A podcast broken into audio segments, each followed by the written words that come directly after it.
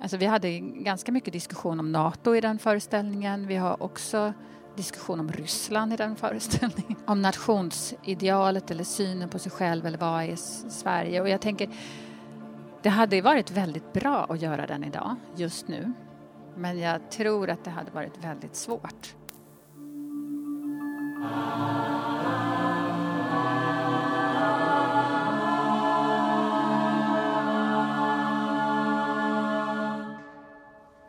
Hej och välkomna till FULs nya podcast Tal till nationen. Välkomna till er som är här och följer inspelningen live och till er som lyssnar på podcasten.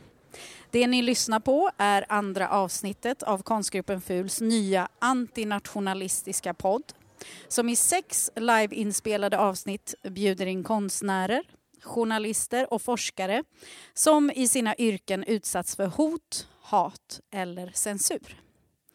Temat för vår podd är konstnärlig frihet och yttrandefrihet. Och anledningen till att vi gör denna antinationalistiska poddserie det är att vi ser att det sker förskjutningar i demokratin och att framförallt populistiska, fascistiska och nationalistiska krafter arbetar ihärdigt med att försöka stoppa kritiska röster och personer som arbetar för allas lika värde.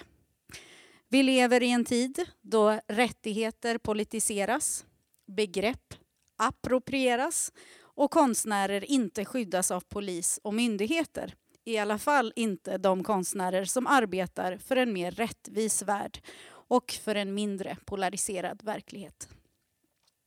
Jag heter Nassim Arili. Jag är med i FUL och jag är också regissör, dramatiker och konstnär och är programledare och samtalspartner för den här poddserien. Bredvid mig sitter kvällens gäst som är den briljanta skådespelaren, konstnären och forskaren Ellen Nyman. Välkommen Ellen. Tack.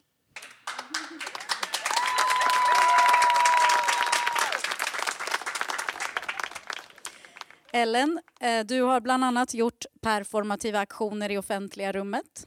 Du har regisserat ett flertal föreställningar och skådespelat i ännu fler, både här i Sverige och i Danmark där du bodde en längre tid. Du är även verksam inom bildkonstfältet och bedriver forskning på Stockholms konstnärliga högskola utifrån frågeställningen Hur går det till när skådespelare förminskar sin svarthet och istället visar sin kompetens med att göra vithet? Välkommen återigen till FULs antinationalistiska podd Tal till nationen. Tack. Okej Ellen, vi börjar med den fråga som jag tänker att alla gäster i den här poddserien får först. Vad är konstnärlig frihet, tycker du? Jag tänker att konstnärlig frihet, eller om man då tänker vad konst är, Eh, så för mig är det ett sätt att bearbeta eller förstå existensen eh, genom konsten. Både när jag är tittare eller besöker eller är med eller åskådare i andras arbeten men även när jag själv utvecklar så tänker jag att det är ett sätt att försöka förstå en själv som människa. Alltså att på något sätt spegla existensen genom att uttrycka existens på något sätt. Eh, så tänker jag att konst är, och där tänker jag att för att kunna göra det så måste en eh, kunna få känna sig fri i sin kreativitet i sitt arbete, fri i sin kropp, fri i sina uttryck Eh, sina tankar, känslor, idéer. Kunna utveckla koncept. Att eh, känna att det, det kommer ur gemenskap med andra på golvet kanske eller att det kan utvecklas ja, men som tankaren tänker länge för sig själv. Ehm, eller eh, bara fritt i ett flöde av ett arbete med olika verktyg till exempel eller processer, kroppsliga processer där en inte tänker så himla mycket men är mer i en, ett arbete med intuition eller sinnlighet, kärlek, hat, eh, känslor. Ja. Det är viktigt att kunna känna att en kan gå de vägar en har lust att gå och som en upplever en behöver gå. Och Det är den friheten jag tänker vi talar om när vi talar om konstnärlig frihet. Känner du att du är fri som konstnär? Både och. Eh, jag känner att jag har gjort saker där jag har eh, använt mig av, liksom, om man tänker sig att det här är en mänsklig rättighet så tänker jag att jag kan göra vissa saker, jag kan uttrycka vissa saker, jag kan eh, uttrycka vissa saker politiskt, konstnärligt kontroversiella saker eller kanske... Um, och det tänker jag att jag har, att där har jag ibland känt mig rädd men ibland har jag också tagit det där uttrycket helt för givet. Att jag kan göra det. Jag tänker att det är också en stor skillnad på vad det är en är rädd för eller vad det är som vad den upplever ens hotbild är. Um, och um, så. Så att jag tänker att, ja. Skulle du vilja säga någonting om vad du upplever som din hotbild då? Eller inte din, men jag använder ja. nu dina ord, men den hotbilden som finns ja, som existerar i ditt fält? Ja, i mitt fält så tänker jag att jag har eh, jag har gjort vissa aktioner där jag har liksom konfronterat, eller inte konfronterat, men belyst en slags konfrontation mot argument som har förts av vissa politiker. Och jag har också i, gjort uh, föreställningar som har ifrågasatt uh, nationell självbild och dubbelmoral. Och, eller bristen på moral beroende på hur en ser det. Men ifrågasatt, eh, ifrågasatt synen på neutralitet, relationen till Nato, eh, svensk vapenexport och svensk självbild. Eh, och vad en ser på som svenskt, kanske. Och sen har jag också gjort en föreställning med en, en medlem av um, Black Liberation Army och en Svart pantermedlem, Asata Shakur som har flydde till Kuba efter att ha anklagats för att ha mördat en polis. Um, och Um, arbetat med olika frågeställningar kring svarthet och gjort ett rum, ett separatistiskt rum där vi inte... Vi bjöd in alla, men vi lät ändå det var, finnas en tydlig separatism i rummet vilket en del upplevde som provocerande, tror jag. Om jag får ställa en följdfråga då om svarta revolutionärer faller inte från månen, som är den föreställningen du beskriver nu här. Ehm, fanns det någon... Ehm, jag vet inte om vi ska fortsätta använda ordet hotbild, men ehm, kände du att din frihet blev inskränkt på något sätt när, när du jobbade med den föreställningen? Om vi skulle utgå ifrån den. Nej, egentligen inte. Jag tyckte faktiskt att jag hade ett väldigt stort skydd från Teatertribunalen. Jag tänker att vissa har, kroppar har kanske inte uttryckt sin agens i kulturen eh, särskilt eh, mycket. Och så helt plötsligt, eller inte plötsligt, men så efter ett tag finns det en känsla av att folk lyssnar, att folk förstår, att folk är intresserade. Och då börjar en uttrycka sig förklara vad det är för ett perspektiv en har när den bär den här kroppen. Och eh, artikulera kanske på vilket sätt den här normen som finns stör eller eh, begränsar den.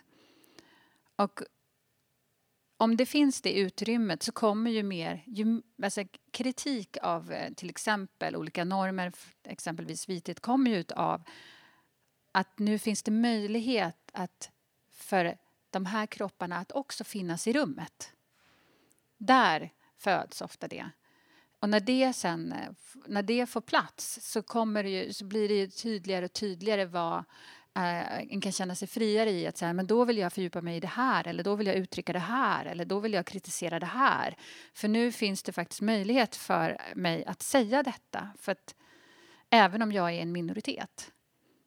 Och det underlaget fanns på tribunalen. Det fanns ett intresse och då var det möjligt att göra alla de här sakerna. Sen hade jag som regissör ett stort ansvar i att försöka skydda skådespelarna för att publiken kanske inte hade de här, eh, det här intresset. Eller åtminstone inte när de blev utmanade. Så då var det väldigt viktigt att jobba både med att ha ett eget, mitt egna vita perspektiv för att liksom kunna kartlägga hur, hur kommer publiken reagera här eller vad kan ni eventuellt möta? Hur kan jag se till att ni kan göra de här uttrycken utan att ni objektifieras eller exotiseras eller sådana saker. Så att jag försökte skydda skådespelarna i hur jag tänkte kring regin. Eh. Vad menar du med ditt egna vita perspektiv? Ja, men jag tror att jag som adopterad är egentligen expert på vithet. Jag tror att jag har, vet mycket mer om vithet än många vita personer. Jag har ju arbetat med det hela mitt liv. Och jag har också haft en internaliserad vithet där jag inte ens har reflekterat över min egen vithet som barn. Jag tycker att jag har lärt mig att se den och ta...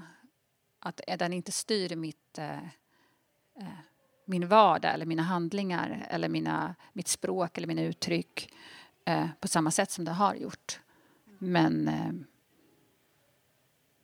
jag tror att eh, en, eh, som adopterad dränks man in i, eh, i vithet.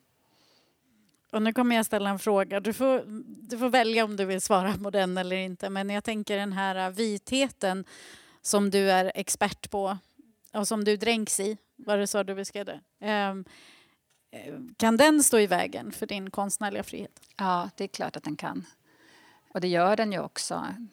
Det är som jag nu i min forskning har tänkt jättemycket kring så här avkolonisering. Vad, vad betyder det och vad skulle det fun hur fungerar det i praktiken? Och Eh, kan man ens tala om det som adopterad? Vad skulle hända om man gjorde det fullt ut? För, finns man då? Eller skulle man då liksom försvinna? Eller, alltså, eh, hur, och det är ju bara ett experiment för det är klart att även personer som har vit hudfärg kan avkolonisera sitt tankesätt.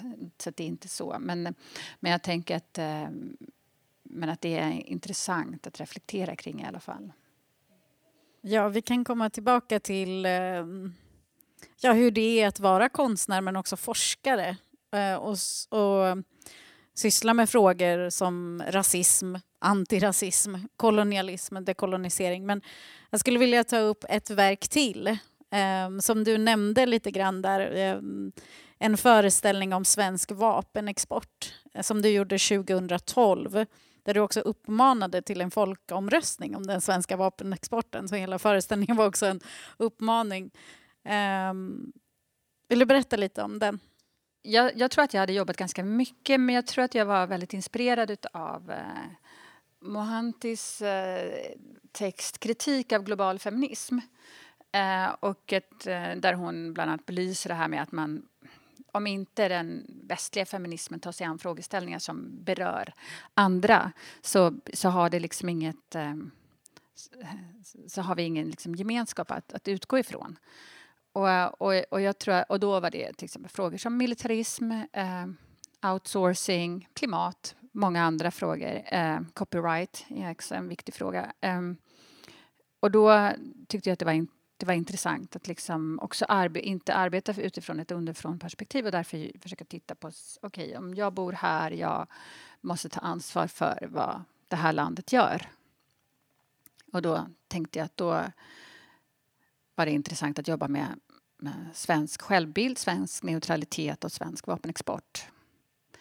Och då gjorde jag först ett projekt eh, som inte mottogs särskilt väl på en utställning i Gävle. Eh, Eh, för att folk tyckte att det var ja, men nationsfientligt, tror jag. Kanske. Och så. Sen så försökte jag göra den här och då blev jag också bland annat lite kritiserad för att vara... Jag kunde möta att folk tyckte att ja, du är ju inte svensk, du är dansk. Ja, du var dansk. Då, då var jag dansk. Eller att jag fick även höra att jag var landsförrädare. Och sen så hade, i och med att jag hade den där erfarenheten av det här motståndet uh, för att det är någonting med vapenexport som föder en enorm leda. Uh, folk vet både för mycket och för lite om det. Så att folk känner att de värjer sig och blir uttråkade och orkar inte ta ställning till det. Så en skuld, så här, exceptionellt dålig eh, bristande förmåga i att se det konstruktiva i arbete med skuld, tror jag. Ja, där sa du det. Men sen så, så vi försökte göra enormt stor förberedelse inför premiären. Att prata med många, prata med flera grupper, alla journalister som hade jobbat med det här tidigare. Försöka lyfta fram hur många som egentligen redan hade kritiserat vapenexporten och dubbelmoralen kring vapenexporten. Eh, och sen fyra dagar innan premiären så kommer Ekot ut med att Sverige stödjer en missilfabrik i Saudiarabien. Och sen hamnade ju vi i, alltså vi hamnade i Aktuellt och eh, vi hamnade i olika eh, samtalsprogram för radion och så. Och då mött, hamnade jag i debatt eller i samtal med en av talspersonerna från Saab och jag hade försökt få tag på Saab ungefär 35 gånger innan. Och till sist fick vi då komma till Saab och, och sen kom Saab även till föreställningen. Det var väl den du såg? Jag, jag var där när Saab var där. Det var, det var väldigt historiskt, måste jag säga. Väldigt speciellt. Så att, äh, jag ble, kommer faktiskt ihåg, jag tror, jag vet inte, men jag tror kanske att det var du som kritiserade Saab som sa, men alltså hur kan ni göra detta? Äh, äh, Saudiarabien har just gått in i Bahrain. och då svarar de, ja fast vi, stödjer, vi ger ju vapen till Bahrain också. Ja, det kommer jag faktiskt ihåg. Och det tänker jag var ett intressant ja, sätt att man, jag menar att man försöker se över att ge lika mycket till Pakistan och Indien så att det blir någon form för neutral vapenexport. Um, ja, så det var både, fanns det liksom lite medvind men sen var det också, ja vi fick ju ändå förhålla oss till viss hotbild också, justera våra adresser och allting så, så att vi inte skulle möta för mycket kritik eller få för många mejl. Så, så. Kritik, ett fint ord för ja. hat och hot. Ja. Mm. Um, men, och det här var för tio år sedan.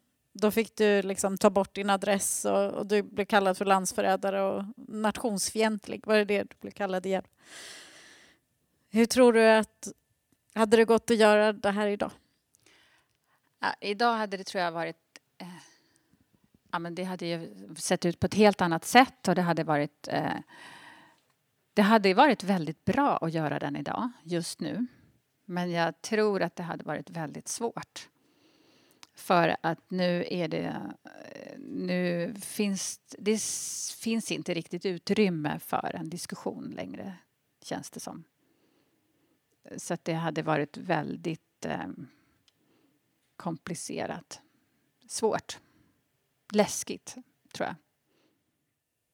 Ja, alltså läskigare som konstnär att... Ja, att stå, att stå för det och göra det och ta upp vissa saker. Men jag tror egentligen att nu mer än någonsin behöver vi kanske diskutera.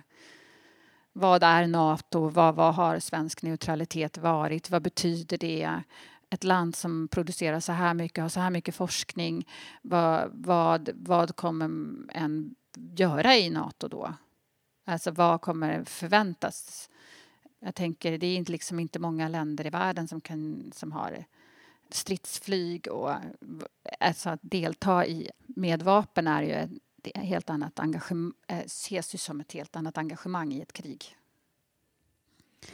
Och självklart eh, tänker jag att militarisering och nationalism går ju verkligen hand i hand. Um, och nu, det här är en väldigt ledande fråga, men uh, nu gör ju vi en antinationalistisk podd för att vi jobbar alltid antinationalistiskt, ska jag lägga till i FUL, men nu uh, verkligen upplever att det sker um, extremt mycket förskjutningar åt ett håll där nationalism är norm och att det är väldigt lätt då att bli utpekad som landsförrädare eller saker som vi kanske ändå, även om de var hotfulla, skrattade lite åt för tio år sedan. Um, det är väl därför också, nu kom det aldrig någon fråga, jag bara påstod en massa saker, men jag tänker att det är därför jag också undrar hur, eh, alltså det skulle vara intressant att tänka på hur det här skulle tas emot idag eller om det skulle ens gå. Ja, men jag tror att en del skulle verkligen vilja se en föreställning som, tar hand om, alltså som behandlar de här frågorna. Och sen tror jag att men däremot finns det inte så mycket utrymme kanske att diskutera utan att det liksom alltså, hettar till för mycket. Eh, att det, men jag vet inte. Det kan ju också vara så här att det här faktiskt är ett samtal som vi saknar och behöver just nu. Det kan ju hända att det skulle vara så att folk verkligen skulle vilja ha de här. Alltså vi hade ganska mycket diskussion om Nato i den föreställningen. Vi har också diskussion om Ryssland i den föreställningen. Ja, den är jätteaktuell. Och vi har också diskussioner om um, om nationsidealet eller synen på sig själv eller vad är Sverige. Och jag tänker bara att idag är det ju som om att det är helt omöjligt att öppet säga att om det bryter ut ett krig då vill jag inte kämpa. Utan då vill jag lämna. Det tror jag är det, och det här är så konstigt för att jag tror att de flesta länder i Europa, förutom några då, eh, har en annan militarisering idag med liksom så här utbildade soldater, här, inte stora grupper, eh, liksom inte allmän värnplikt för alla utan eh, men att eh, den krigsföring som sker nu i Europa den kräver ju liksom att alla är där och alla kämpar och alla är närvarande. Och det där tror jag är, inte alls sammanfaller med vad folk har för självbild eller för lojalitet eller eh, föreställning om solidaritet till nationen och sådana saker. Och det kan ju inte ens artikuleras. Det, det, det, nu, det vågar en ju inte lufta för att det får en inte tala om riktigt. Att folk kanske inte alls är bekväma med att göra... Alltså det är ju från 16 år och det gäller alla. Värnplikten? Eh, civilplikten tror jag det heter. Ja. Civilplikten. Jag vet inte vad vi ska ha för rum för att kunna göra det. Men egentligen när det hårdnar till som det gör nu så är det ju mer än någonsin viktigt att våga prata om saker som är eh, konfliktyta. Jag har inget bra svar på vad som ska till för det. Men... Det, var, det var väl ett jättebra svar, eh, tycker jag det är kanske det också som hänger ihop med konstnärlig frihet. Att inte behöva tänka ut alla scenarios själv.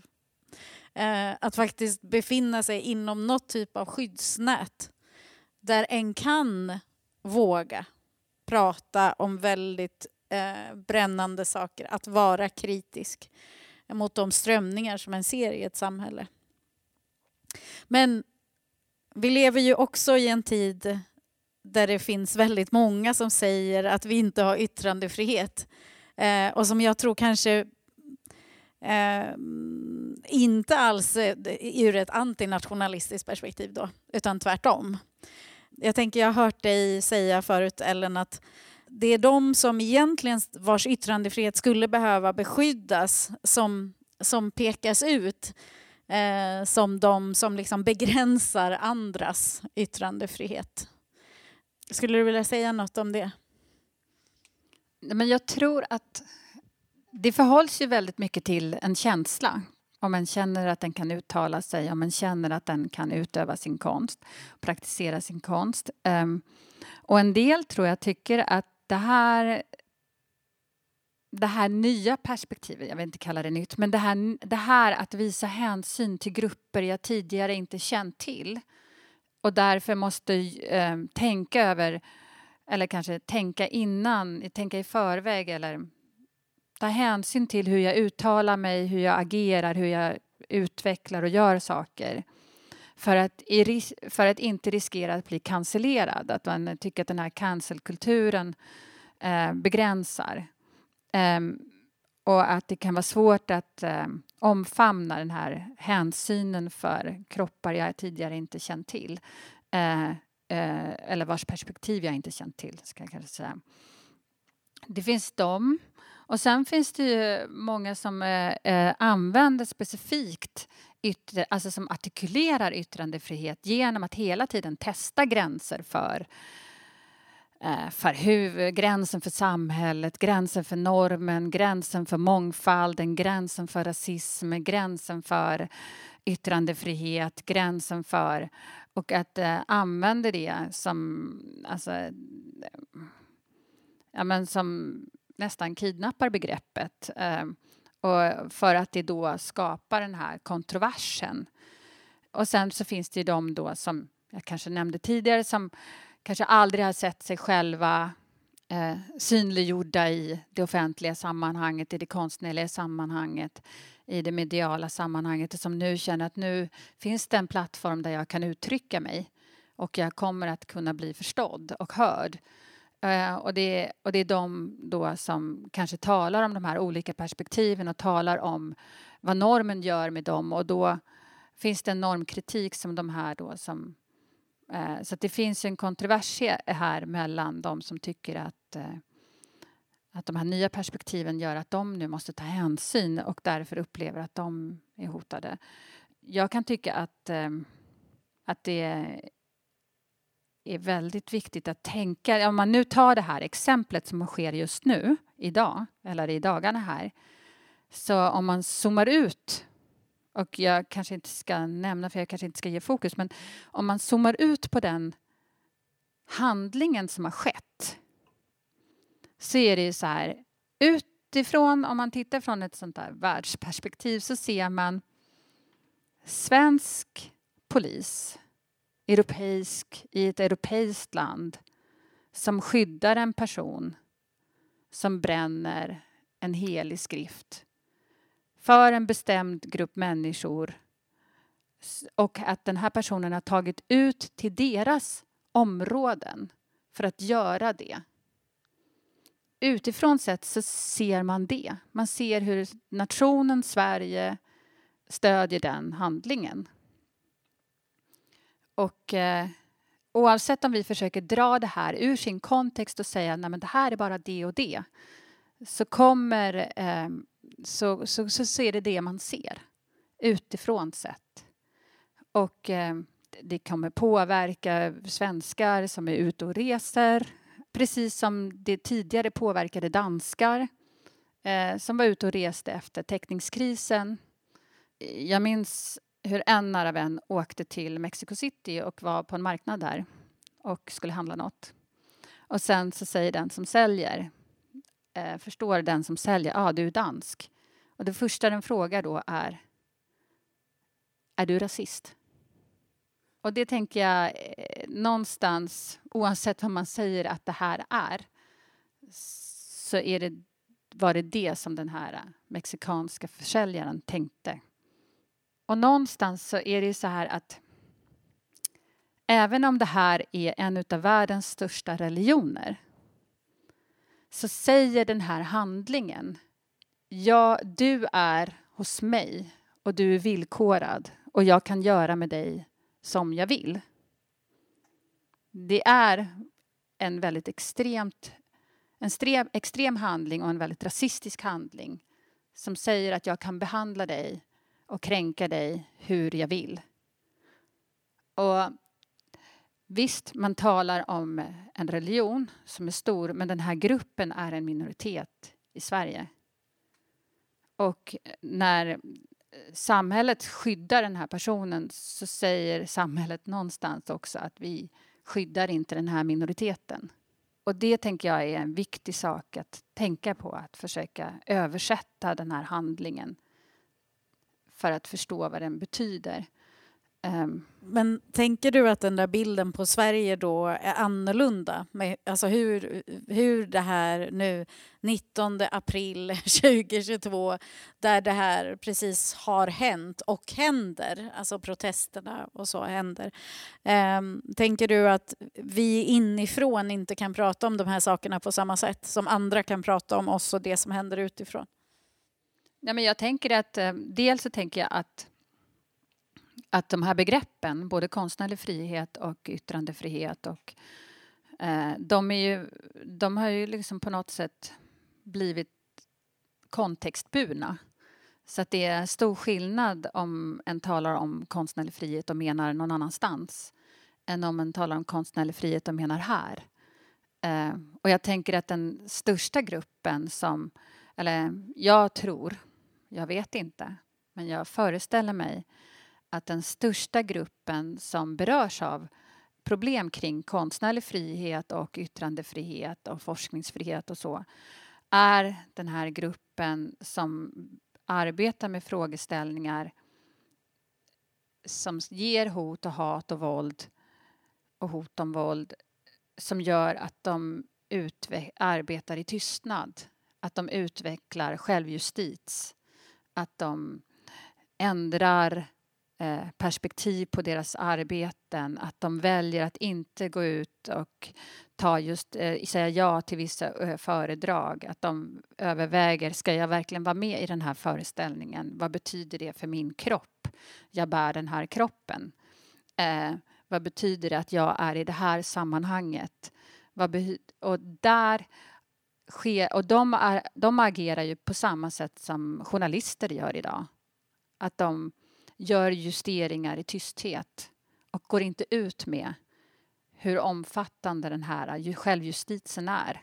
Alltså, eh, eller inte självjustit, men självjusteringen. Att man eh, gör de här strategiska förändringarna som begränsar ens frihet. Eh, att man är proaktiv för att undvika att exponeras för motstånd. Och eh, det är så omfattande.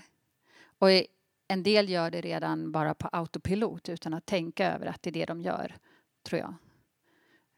Och jag tror att det är, det är liksom den största diskussionen om, eller inte den största, jo kanske, jag skulle kanske mena att det här är den viktigaste, det är den största diskussionen om både yttrandefrihet, konstnärlig frihet och forskningsfrihet som vi behöver ha i Sverige idag.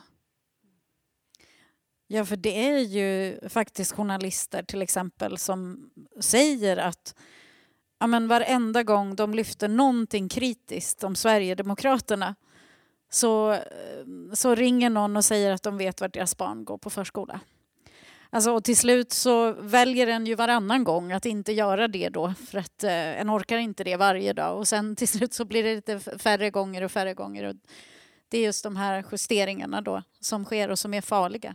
Ja, men jag tror till exempel, jag tog upp ett exempel tidigare en gång om eh, en vän till mig som skrev i, jag kommer inte ihåg om det var Sydsvenskan, men det var ja, en skånsk tid, eh, dagstidning och skulle bara skriva om första skoldagen och hade valt en barn från en familj som hade migrerat till Sverige. Och eh, den familjen fick hotbrev efter det. Och då så sa hon till mig Ja, så nästa gång kommer jag ju överväga vilket barn jag kommer välja för att berätta om första skoldagen. Dels för att skydda familjen, men också för att skydda mig. Och då har det ju skett en justering. Då blir det vissa barns första skoldag som kom, inte kommer beskrivas. Mm. Ja, och det här är ju en inskränkning av yttrandefriheten som är väldigt svår att prata om eftersom den inte liksom manifesteras på samma tydliga sätt som en får Eh, hat och hot eller någon ehm, eh, tar bort ens konst eller sådär. Eh, jag tänker på, du nämnde det tidigare också, eh, forskare. Du har ju, eh, som vi sa här, ehm, jobbat många år i Danmark. Eh, och, och, dina kollegor i Danmark. Alltså att det, nyheten har ju nått oss också att det är väldigt svårt för särskilt genusforskare tror jag, i Danmark. Ja, särskilt forskare som jobbar med genusfrågor och som jobbar med eh, postkoloniala frågor, eh, rasism. Vad händer där? Det har varit en större politisk diskussion om om de här forskningsämnena eh, är korrekt forskning. Att man har ifrågasatt eh, hela ämnen, fakulteter eh, och att man har ifrågasatt eh, och så har man tagit exempel då. Den här forskningsartikeln eller den här forskningsartikeln och så har man eh, kritiserat den och sen så har den eh, anmälts och sen så har den kontrollerats och eh, så har eh, eh de som gör det, den här myndigheten då som granskar forskning, har kunnat konstatera att den är korrekt gjord. Och sen så kan politiker inte nöja sig med det utan då kan de ta den ändå en vända och ifrågasätta eh, i Folketinget. Eh, hur ska vi se på forskning när det här är, är godkänt som forskning? Eller det kan finnas eh, forskningsrapporter som, eh, som har beställts kanske om integration, tror jag det var. Och då kan integrationsministern ifrågasätta den forskningen och säga att han inte tycker att den är bra. Och då kritiseras rapporten. Och då, kan det, och då har det varit en kultur där eh, alltså specifika forskare har nämnts i riksdagen som exempel. Och eh, att man hänger ut vid namn. Eh, doktorander har det, alltså det, det är väldigt eh, specifikt, så har man tagit vissa och att det får massa följder. Och det, jag tror att konsekvensen av det här ger ju också att, um, att forskare inom de här fälten överväger vad det betyder att skriva den här artikeln, vara med i det här, eh, bli intervjuad i medierna, eh, vinkla forskningen eh, eller vinkla artikeln på det här sättet, eh, använda de här orden. Eh, väldigt noga med hur saker kan sökas, om artikeln ska vara öppen eller om den ska vara låst och så vidare. Det finns massa justeringar som görs här. Jag tror också att det är många som överväger om de ens ska arbeta med de här mm, frågeställningarna, de här ämnena, forskningsfält. Och det sker ju också här till viss del. Hur sker det här? Här sker det ju också att det kan vara um, det kan finnas hotbilder och det kan finnas hotbrev och det kan vara svårt att uh, hålla en öppet um, ehm, lecture eller föredrag och måste vara noga med hur det presenteras och vem som kommer. Och, så det sker nog redan en ganska, eh, ganska mycket självjustering eller just um, att man uh, gör redan en anpassning för att inte exponeras för de här det här trycket eller förtrycket då. Och, um, jag tänker att vi har ju det i massa föreställningar eh, som vi har sett inom konsten. Men jag tror att den... Eh, jag tror både oss som är i de här olika fälten och våra kroppar som bär de här, att vi också tar den här typen av vi är vana, vi har vuxit upp med det. Vi har lärt oss det från våra föräldrar. Vi har vuxit upp med att vår, vår existens och vår, vårt, våra perspektiv på något sätt redan var villkorade. Och så har vi haft det här five minutes of fame eller det här utrymmet när vi har fått lov att, att eh, synas och tala och uttrycka oss. Och när nu eh, den här backlashen kommer så så är det inte så svårt att gå tillbaka in eller det är inte så svårt att ta för givet att det skulle komma. Eller, och sen finns det också från samhällets del, alltså från politiker och från journalister så finns det redan en kultur som handlar om att man inte ska tala om hot och hat. För att det också föder mer hot och hat. Så att eh, vi, hör, ja, vi vet att Mona Sahlin går med, eh, eh, med har haft eh, skydd och vi kan veta att vissa har det ibland men vi, vi hör inte hur omfattande det här är. Och det tror jag är problem för att det gör ju att den enskilde känner sig ensam och därför inte riktigt... Eh, jag kommer ihåg faktiskt när på någon för länge sedan när jag skulle vara, prata under priden så var de så här, ja men vad är din hotbild? vad är din, du ska vara med på priden, vad är din hotbild? Och alla ska fylla i och ja, välkommen till Stockholm Pride. Nu ska vi bara höra, vi ska ta reda på vad är hotbilden och vad är det, alltså alla var tung, alla som skulle medverka skulle presentera vad de hade för hotbild. Så att de på bästa sätt skulle kunna skydda de som medverkar. Och där var det ju en del som var chockade över att de skulle svara på det, andra som kände vilken gemenskap, att de inte skulle sitta själv med den. Och att de kunde då, i och med att det togs, var så öppet, så kunde en också börja prata med andra om det.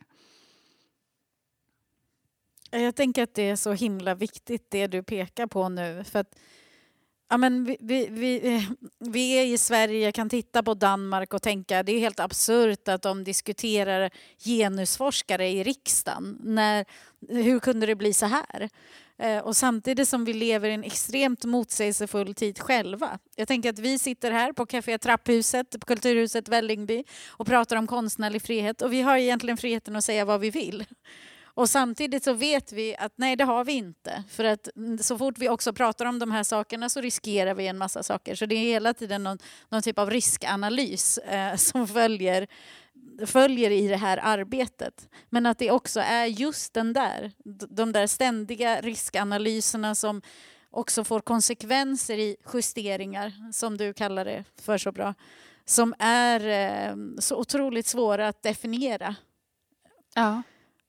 Och att, eh, att hitta ett språk för. För jag, tänker, jag tänker på det du sa här nu också Ellen om att vi är så vana vid, med de här kropparna att, att vår, eh, våra rättigheter har ändå varit villkorade. Alltid. Eh, och, och, jag tänker att det är nog det på något sätt när, när, när vi i FUL till exempel påstår att rättigheter politiseras. Alltså för några år sedan var vi överens om att prideflaggan inte var politisk. Den var ett uttryck för rättigheter. Men nu så får vi höra att nej, det är politiskt, det är liksom ett ställningstagande. Det handlar inte längre om rättigheter. Det är den där förskjutningen i språket, tänker jag, eh, som kan bli så farlig. Ja, men jag tänker att det viktigaste uppdraget den har nu är ju att avpolitisera våra kroppar.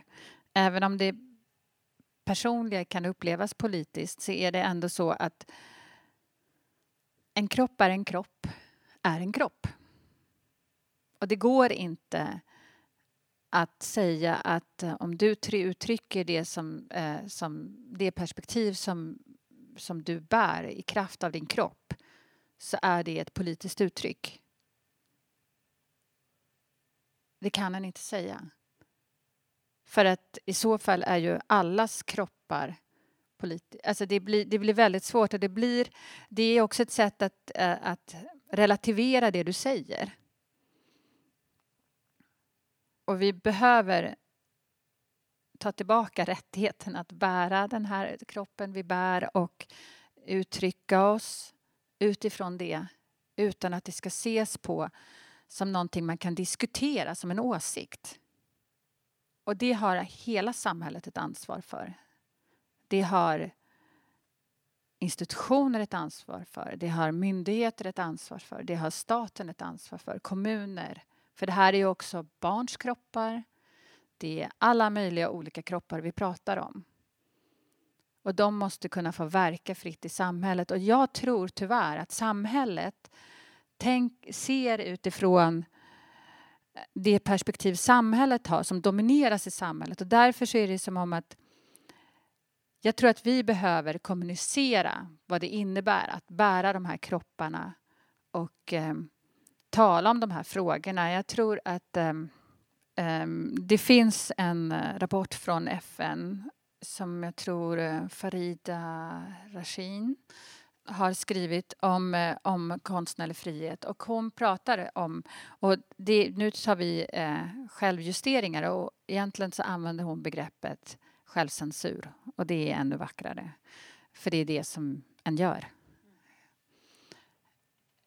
Och jag tror att eh, vi behöver förklara vad det är och vad det är som händer så att också samhället kan läsa av den här problematiken och ta den på allvar. För det här är en viktig del av eh, konstnärligt arbete idag. Och journalistiskt arbete. Och det gäller många olika kroppar. Verkligen.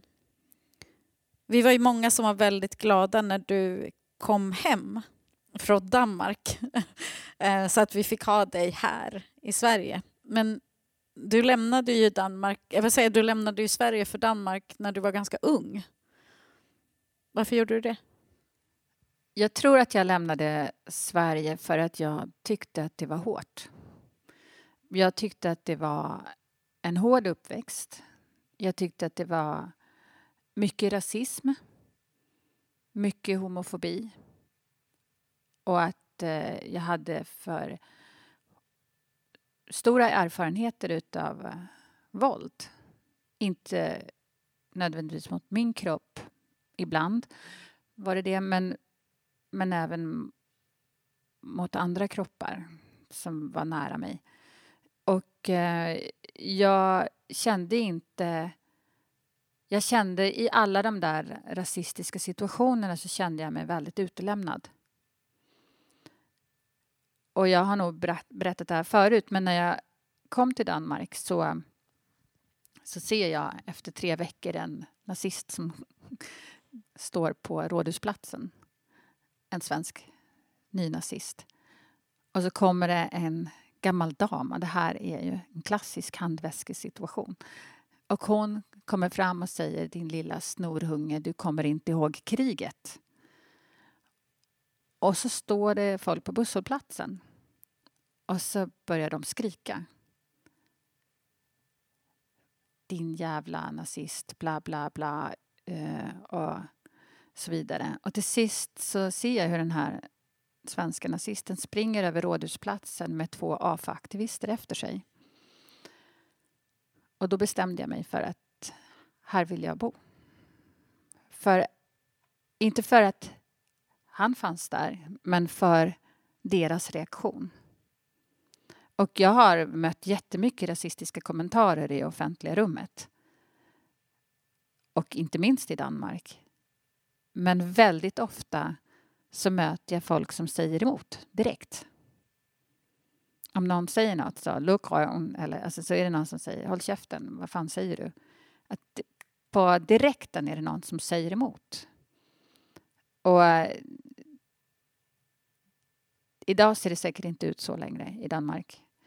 Idag är det mer allmänt, idag är det också mer våldsbenäget, rasismen. Men det fanns en lång stark och stolt tradition för motstånd mot nazismen, vänsteraktivistiskt motstånd. Och det gjorde mig fri. Jag kände att någon hade min rygg. Alltså någon, tog, alltså någon fanns där. Och det har jag, jag, varje gång sånt här sker i Sverige så har jag alltid stått helt själv och vänt mig om. Och det, ibland har det till och med varit 30 stycken och tittat som om de har tittat på en tennismatch. Så, åh, nu säger hon det, nu säger den det, nu säger den det. Men ingen går in och säger stopp. Och den där ensamheten när en exponeras för någonting så allvarligt, den har jag tyckt var väldigt svår. Har den påverkat din konstnärliga praktik? Ja den gör att jag inte gör konst på samma sätt som jag gjorde i Danmark. Att jag inte gör aktivism på det sättet jag har gjort där. Att jag tänker över vad jag gör och att jag överväger ibland om jag borde åka någon annanstans för att uttrycka mig på det sätt jag skulle behöva. Eh, samtidigt som det också har lärt mig att göra andra grejer. Jag har också andra projekt och det ger något annat. Men eh, jag tror att, eh, att det är väldigt viktigt att komma ihåg att reagera. För det är väldigt hemskt att möta den där tystnaden. Det är ju ändå det som är det allra värsta med rasism. Att möta tystnaden som infinner sig när någon säger någonting rasistiskt. Och det händer ju ganska ofta också när den gör konst i offentliga rummet, tänker jag. Så det handlar inte heller bara om när den är privat, utan bristen på civilkurage ja. finns också när den arbetar som konstnär. Konst i offentliga rummet, eh, aktioner och alla möjliga uttryck. Det kan vara allt från att reclaima en street eller att eh, göra någon specifik formation eller eh, alltså allt vad en än gör så är, kan en känna att det där offentliga rummet eh, gör en oskyddad. Och det är ett problem. För det är ju ett gemensamt rum. Och vi måste liksom komma ihåg att vi, vi ska vara där och stärka gemenskapen i det där rummet. Här skulle jag vilja bara fråga om det är så att det är någon som har en fråga i eh, publiken. Går det bra att ta en fråga? Ja, visst. Mm. Ska jag ta den i micken då? Eller ska du... Säg, säg du så upprepar jag. När ni pratar om svarta revolutionärer faller inte från månen så pratade du om att ni liksom utmanade Eh, ja, jag vet inte om ni hörde här, men det kom alltså en fråga om eh, svarta revolutionärer faller inte från månen som vi pratade om tidigare, din föreställning. Eh, vilket år var det du gjorde den? 2017. 2017, precis. Och ja, det kom en fråga här då om att vissa i publiken kunde reagera, känna att det var utmanande på något sätt, eller att ni utmanade dem. Hur, hur skulle du kunna ge något exempel på det? Gärna också om hur ni jobbade med att bygga ett separatistiskt rum. Ja, men vi hade ju den här föreställningen och sen så var vi väldigt... Eh, vi jobbade kring olika svarta perspektiv alltså amerikansk, afroamerikanskt perspektiv och ja, men vi hade själv olika kroppar, en adopterad svart kropp, eh, en migrerad svart kropp och eh, eh, en som just ganska nyligen hade kommit till Sverige från ett afrikanskt land. Och jag tror att vi hade ganska olika syn på vad svarthet var eller, vad, eller olika lager av det här och vi tyckte det var väldigt intressant. Och sen så visste vi att vi skulle ha en publik som också var Eh, att det fanns en stor del av publiken som skulle vara vit. Och vad betyder det att diskutera de här frågorna, bära de här kropparna i ett rum där, där, publik, där kanske ibland kan det vara en majoritet av vita i publiken och så. Och eh, då eh, diskuterade vi om vi skulle göra ett separatistiskt, en separatistisk föreställning, om vi skulle göra en föreställning särskilt för eh, vissa kroppar. Men då tänkte vi att nej, det gör inte det utan att vi försöker synliggöra det i föreställningen, lägga in det i föreställningen så att, man kom, så att vi medvetet riktar oss olika beroende på publiken. Vilken del av publiken vi pratar till. Vi hade också en diskussion om till exempel vad gör vi när vi tar in olika uttryck som kan eller som genom tiderna har eh, eh, mötts av eh, eh, exotism som till exempel maskarbete. Hur kan vi göra det? Jag menar, om vi tänker att vi jobbar med något maskarbete men att vi låter de som bär maskerna kanske göra det i direkt dialog med, en, med vita i publiken Eh, då blir det ändå så att den publikmedlemmen, den publikmedlemmens reaktion blir en del av scenen. Så att man inte bara går in och tänker åh vad exotisk den här. Så att vi försökte jobba verkligen med att inte ha, jobba med ett scengolv så att man kunde beskåda de här skådespelarna utan att de var i dialog direkt och så, kunde vara, så var dialogen en del av mötet, var en del av eh, scenen. Eller till exempel att man flätar folks hår, tar i folks hår. Att man då, att de specifikt då kanske inte tar i svarta kvinnors hår utan att de tar i vita personers hår. Och det var ju också för att tydliggöra vad är det att vad betyder det? Ge vidare erfarenheten av att någon tar dig i håret men att också ha en dialog om det.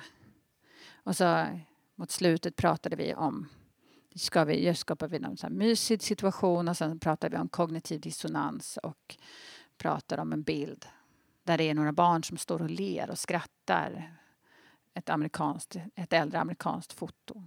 De har klätt upp sig fina för att gå till en, till en hängning. Eh, och att prata om vad, vad har hänt med den här befolkningen som när du har ett barn som står och ler och skrattar i nygjorda flätor. Vad, vad, att, att det också skadar Eh, hela befolkningen skadas av den här, den här rasismen. När du, för ett barn brukar ofta må ganska dåligt när någon annan skadas. Och jag kan inte tänka mig att ett barn... Vad ska det till för ett barn att stå och skratta vid en hängning? Hur mycket har man... Vad är det för dissonans som händer då? Jag, jag, tycker att du beskriver något, eh, ett så bra exempel på kon, vad konstnärlig frihet skulle kunna vara. Att den faktiskt till exempel kan prata om dissonans i, i vit, vitheten eller att eh, skicka vidare erfarenheter Ehm, som svarta kroppar i det här fallet har, som vita inte har, men som en generöst bjuder på. Eh, och att kunna göra det i ett konstruktivt rum där den inte också behöver ta ansvar för den vita skammen och skulden eller vreden eh, med hat och hot som konsekvens. Jag tänker att det var en så himla fin bild på vad konstnärlig frihet faktiskt skulle kunna vara. Eh, så tack verkligen för den. Um, du, och nu har jag en, en fråga och jag, eh, jag tänker att du har svarat på den nu under hela tiden vi har pratat egentligen, men jag vill ställa den ändå. Eh, har vi konstnärlig frihet i Sverige idag? Både och. Vi har en massa frihet. Men ehm, jag tänker att en inte kan säga ja eller nej på den frågan egentligen för att det är ju, jag tänker att målet måste ändå vara att ha 100% frihet för alla. Och eh, vi är inte där. Och eh, just nu så, ja men så upplever jag att det blir sämre det är fler olika. Nu har jag också nämnt att det är både de som tycker cancelkulturen men vi har också de som gör den här självcensuren.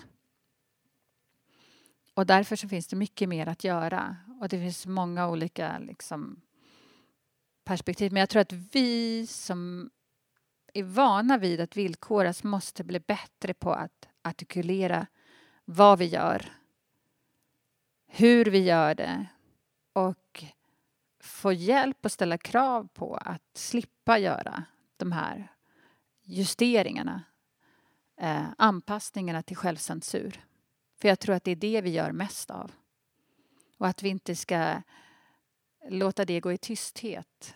För att vi blir ensamma när vi sitter var och en på våra kammare och nästan på autopilot justerar saker. Det är jätteviktigt att vi börjar tala om de här sakerna. Det är viktigt att vi börjar eh, ta hjälp av varann men att vi också förmedlar för samhället att det sker. Och att vi inte förväntar oss att, eh, att det här är något vi får anpassa oss till. För jag tror att eh, samhället vet inte hur omfattande det är eftersom vi inte säger något. Eftersom vi knappt själva ens märker allt det vi gör. Och om vi då har vuxit upp med olika traumer så påverkar det också. Eh, jag tänker bara många av våra vänner när de går bort. En av de mest centrala sakerna en ser då är alla dessa polisanmälningar i tysthet. Jaha, var det en polisanmälan mot det, mot det, mot det? Och så tänker jag, tänk att våra vänner, våra familjemedlemmar har gjort det här ensamma. Vi måste lova att inte föra den tystnaden, tystnadskulturen vidare till våra barn.